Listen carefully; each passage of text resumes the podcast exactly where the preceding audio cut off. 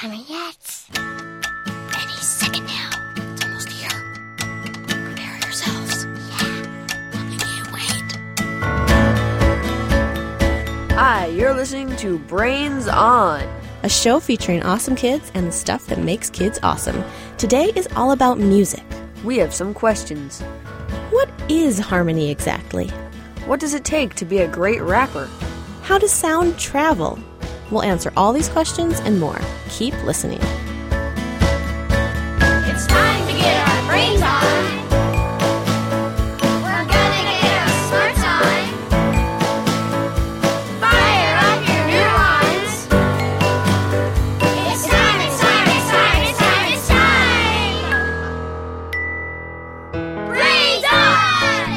time, it's time. Brains on! I'm Molly Bloom, and here with me today is Joe Heyman. Welcome, Joe. Hi, Molly. Thanks so much for being here. You're welcome. Thank you for having me. So can you tell us a little bit about yourself? Well, I am twelve. I turned thirteen in eight days. Happy birthday. Thank you. So I understand that you are a musician? Yes. I play trombone and bass guitar. I started playing trombone in fourth grade. And how did you start? How does the process of learning to play trombone go? Well, first you need to kind of, like, know how to play it, and you need to buzz your lips in the mouthpiece first, and then you have to learn the notes, and the hardest part is moving the slide into different positions, because you have to hit it, like, the exact position or it sounds strange, so that's quite hard. So how does how do they teach you how to do that? Well, they kind of just teach you different notes and what positions they're in, and then they'll give you, like, a sheet that shows you all the positions on the slide. So basically then your arm just kind of knows where to go for a different note? Yeah. So it's kind of like muscle memory at a certain point? Yes. Cool. And so then the buzzing in the mouthpiece, what does that motion feel like? Um, I don't know. It, it's easy to do it with a mouthpiece. Mm. On the, it just sounds strange when you don't have a mouthpiece. I want to hear what it sounds like without the mouthpiece.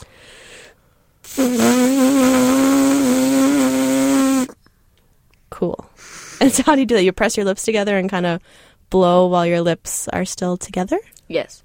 Okay, I'm going to try it. Oh. I'm not a trombone player, clearly. Um, so what is your favorite kind of music to listen to? Uh, I like punk rock, like Clash and the Ramones. And you said you also play bass guitar. Yeah. When did you start learning bass guitar? When I was ten. I got it for my tenth birthday. I, I learned the bass a little bit after trombone. So which was easier to learn at first, would you say? I say the trombone was easier to learn, but then it gets harder as you start playing harder stuff. If you were kind of learning the two instruments at the same time, did you look forward to practicing one more than another? Yes, I liked practicing the bass a lot more. Why Why do you think that was? Well, because then um, my bass teacher, he lets me bring in my own music, and then he just teaches it to me. So I got to practice the songs that I liked to practice. I was in a school band with the trombone, so I didn't get to choose what songs. Now I'm excited because we finally got a song that I really wanted, was the Final Countdown, so we get to play that one. Excellent. So how does that go for people who don't know it? That one's the one that's like...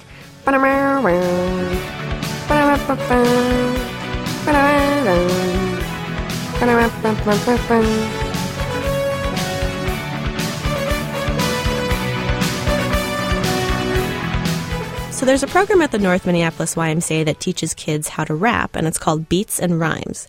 We visited there to see what the key is to be a great rapper, and it turns out there's one thing that you can do that will automatically boost your rhyming skills. They be like A L V O N T A E, and I ain't no D V D, homie, you can't play me. Swagger to the maximum, that's the crew specialty. You say you looking for candy man. If your boss need work, call me. I'm the handyman, make the top competition. With my hands in my pockets.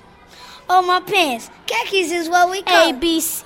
One, two, three. I even know six because two times three. Finna channel cruise. What's on direct America T V? Done did it all. Do we know what wrong is? And you're falling down for your beliefs. I mean, do you know what strong is? Make haste and we'll get ahead. Wrong turn and your hopes dead. Never regret your truth, but you regretting everything you said. Why, though? Break bread and you've murdered hate right into me. The one thing that is for sure lost America's dignity. Oh, p- p- Like, if you don't have a big vocabulary, most likely you're going to repeat everything that you said, and then the fans will pick up on that, and they'll be like, oh, he's not very good at rapping because he says the same thing in a lot of his verses. So I think, yeah, like, if you got a know your vocab, I think it'll make rapping way easier. Well, when I was in about eighth grade, my mom used to make me read a dictionary because she knows that I want to be a rapper. And so she would, like, pick words that I have to find them and then write the definition, like, a hundred times. And then, so that helped me increase my vocabulary. Me, I like to read a lot. Like, I started reading when I was four. Like, my bookshelf is full of books. Like, I love it. I was watching an interview on, like, Eminem did, and he said, like, he would just open the dictionary and just read words. Like, he would just, you know, just keep reading every single day. And I did that for the longest time. I would just open the dictionary every single day and just write down a new word that I didn't know before, and I would just keep going. And then when it came to rhyming, I'd be like, oh, yeah, this means that. Yeah, like, I, lo- I love reading. Like, it's just, it's cool. That was Mika, Eric, and Alvontae offering some advice about what it takes to be a good rapper. We also heard them rapping earlier along with Anthony and Christopher, and that was Christopher's beatboxing you heard as well. And we're going to hear a song from Beats and Rhymes in just a little bit.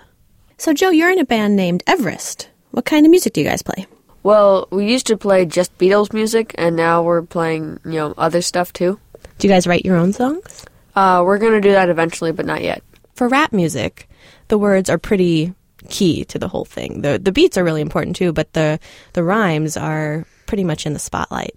So the music that your band plays, mm-hmm. would you say you're more interested in the lyrics or the music? Well, personally, I prefer the music to the lyrics because I'm not really the lead singer, I'm the backup. So when you are playing with a group of people, like in your band, yeah. what is the importance, would you say, of listening? We kind of have to listen to everything to make sure that we're not, like, going too fast or too slow. So what, what what advice would you give to someone who is also interested in starting a band? Well, really, you have to find people that you work well with together. And because if you, you're with some people that you don't really know, it's not, it's not going to work out as good because then you're not as good of friends, so you don't get along as well maybe. So you really want somebody that you're good friends with and that you'll listen to and take their ideas to. Speaking of listening, it's time for the mystery sound. Mystery sound. Here it is.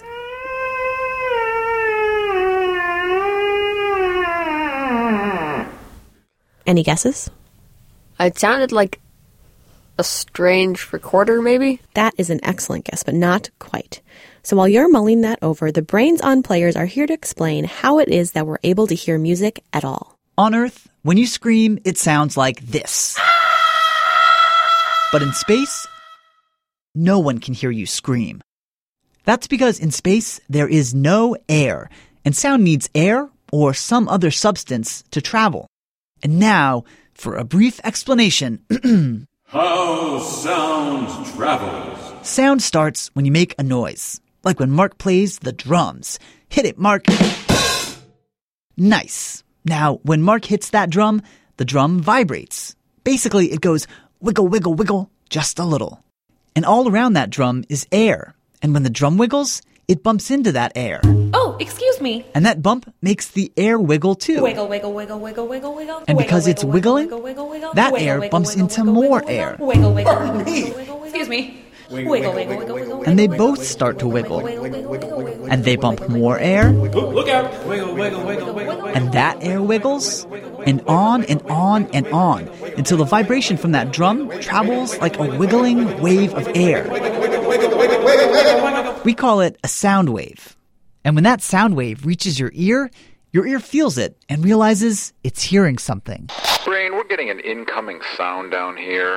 All right, translate it and send it on up. Roger, Brain. Over and out. Then your ear decodes the wiggle and sends the message to the brain that it just heard Mark playing the drums. Ah, nice drumming, Mark. All of that happens in the blink of an eye. That's because sound travels fast, almost three hundred fifty meters a second. The further away you are, the longer it takes sound to reach you. That's why you see lightning first and hear thunder later. It takes a few seconds for all those wiggling air particles to travel from the lightning to your ear. Sound can also travel through water, through walls, through metal, even through jello, all by making the particles of those things wiggle. So now you know how sound works. And with that, take it away, Mark.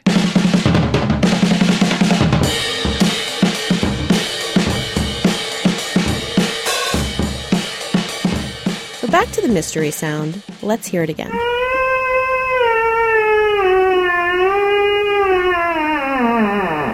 Do you want to hear a hint? Sure. You move your hand closer and further. Up and down, if you're the same distance, won't change the note. Oh, I know what it is. Isn't it like a hand organ or something? I, I don't really remember what it's called, but it's like you move your hand up and down and like around a stick of metal, and then it makes a different sound. Yes, you are extremely close. And I think actually you'd be really good at playing this as a trombone player, because I tried playing it, and it was ugly, let me tell you. But you'd be really good. I would love to hear you play it, actually.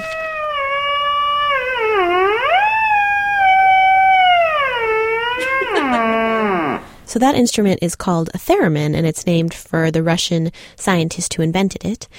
It's been used in soundtracks and pop music.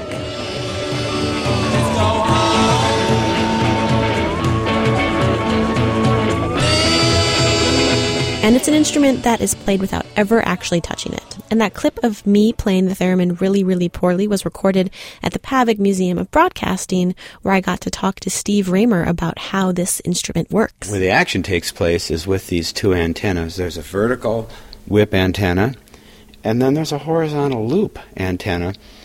Um, the horizontal loop is the volume control, and the vertical whip is the pitch control, changes the notes. And it takes two hands to play a theremin. Uh, the right hand plays the notes, the left hand adjusts the volume. Closer is higher, and then if you touch it, it... that's what happens if you touch it. Okay. Our bodies, which do conduct electricity, can act like the plate of a capacitor when brought into the electric field that surrounds the theremin's antenna. A capacitor is essentially two conductors, two metal plates separated by something that doesn't conduct, either air or some kind of insulator. Uh, the antenna is actually part of an oscillator circuit that we detune when we get close to it, and the closer we get, the more we detune the signal.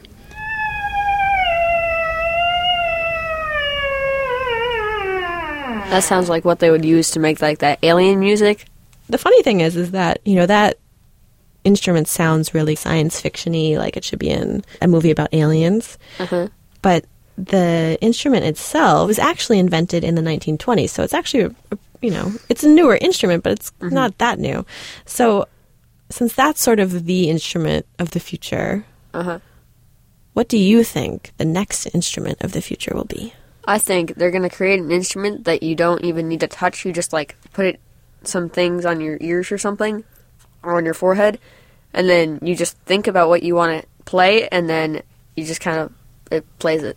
So it's like one step removed from the theremin. So you don't even have to move your body at all. It's just yeah. all in your brain. Or it's like air guitar, except it's re- like you plug it into an amp, or you put something on like your hands, and then you just play what you'd think it would be, and then it, it'd be like you have a guitar, except you don't have a guitar. That would be awesome. It would be awesome.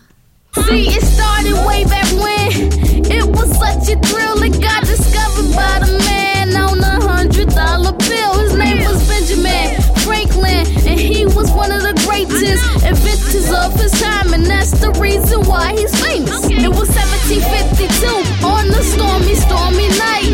He found himself a metal key and then attached it to his kite, and it was struck by lightning. It was so exciting, and the world has not been the same. It's quite a nice thing. If it wasn't for electricity, we wouldn't have the energy to record these songs, the most important part of the recipe. So Glenn, flip that switch so we could power up Pro Tools. This stuff is so cool. Thank God for it. Electricity, electricity. Yeah, I hope you learned something. You can find more songs from the Beats and Rhymes program at y n rich kids dot com. Testing one, two, testing. Brains. Brains on. Brains. Brains on. Brains on. Brains on. Brains on music. Now it's time to talk about arguably the oldest instrument, the human voice. Petra Hayden recently released a record of famous movie soundtracks made up of nothing but layers of her own voice. Our friend Mark Sanchez spoke with her about how harmony works. Harmony, it starts with a chord, which is a key of, of notes. There's eight notes in a chord. Like a, a C chord would would be ba ba ba ba ba ba ba ba. So you got your root note, which is ba, and the last note, which is an octave higher, which is ba. And so you have all those notes in between, and if you number them, it's a lot easier to understand. Like one, two, three, four, five, six, seven, eight. It started when I was probably maybe even younger than seven. I I used to sing a lot with my sisters in, in the house. We would sing harmonies all the time, um, uh, sing songs, and one of us would, would pick the root note, and one of us would be the middle, and the other would be the the high harmony. And it was something that just came so natural to us that we we loved doing it, and we used to sing and play our instruments. So if you want to sing a, a third, you sing the one and the three, which is ba, ba. So that's, I'm skipping two, number two, which is ba, ba, ba. So you sing ba, ba so together. Can I, tr- can I try number one and you yes. do number three? Of course. Ba. Ba. Exactly. Pretty close, yeah. So that's so that's a one and a three. So, yeah, exactly. That's a major third. Another way, an easy way to learn harmony is if you sing a song in round. Can you sing Row, Row, Row Your sure. Boat? Sure, I'll give it a shot. Row, row, row your boat gently down row, the stream. Row, row, row your merrily, boat gently merrily, down merrily, the stream. Merrily, life is but merrily, a dream. Merrily, merrily, merrily, life is but a dream. Think of it in terms of numbers mm-hmm. and... Um, harmony is really created by playing more than one note at a time, and these notes can be understood by how the relationship to the root note with all the other notes. It's always easy for us to learn a melody of a song, but learning to sing a harmony can be difficult sometimes because all the different notes are going on at the same time. Well, and it has to be precise, too. Y- yeah, yeah. And you know it if it's not. Yeah, um, yeah. Someone will make a sour face, like, "Whoa, what was? Where did that come from?" So, what you do a lot is you make music with your voice. Um, can you tell me what uh, is that a cappella? Can you tell me what that is? It's singing without any instruments playing in the background. So, what we were doing is a cappella. You're doing a lot with your mouth and your throat. Do you do any sort of exercises to keep that instrument in shape? Yeah, uh, sometimes I sing, you know, the octave below. Well, I'll sing an A or like, uh, uh, uh, uh. I can't do it right now, but but I'll, I'll just do that in another room to not bother anyone. Um, If I sing a song that has lots of quick notes, I'll try to just do ha ha ha ha ha ha ha ha ha ha ha ha, and it's it's kind of hard to do, especially yeah. now, as you could hear, because uh, I haven't been practicing, which I will when I get home. But it does help a lot with performing, mm-hmm. um, and also just doing things like with your mouth, like blab, even just going like blah, blah. It kind of stretches your it, mouth out. Yeah, so that helps your mouth not feel so tense and crazy. You know, if, if practicing music, if you're starting an instrument or you're starting to sing and you get frustrated, just keep doing it, because that frustration will pass, and it it is fun. It will be fun. And don't worry about what anyone thinks of how you're playing or how you're singing. Be true to yourself and just sing how you want to sing. And you'll be glad you did. That's all for this episode of Brains On. This episode was produced by Mark Sanchez, Sandin Totten, and Molly Bloom. Many thanks to J T Evans, Alicia Johnson, Lisa Heyman, Peter Clowney, Steve Raymer, Curtis Gilbert, Anna Weggel, Tom Reed, Tom Weber, Christina Alderman, and the Walker Art Center, Eric Ringham, and Chrissy Peace. And thanks, Joe. Thanks, Molly.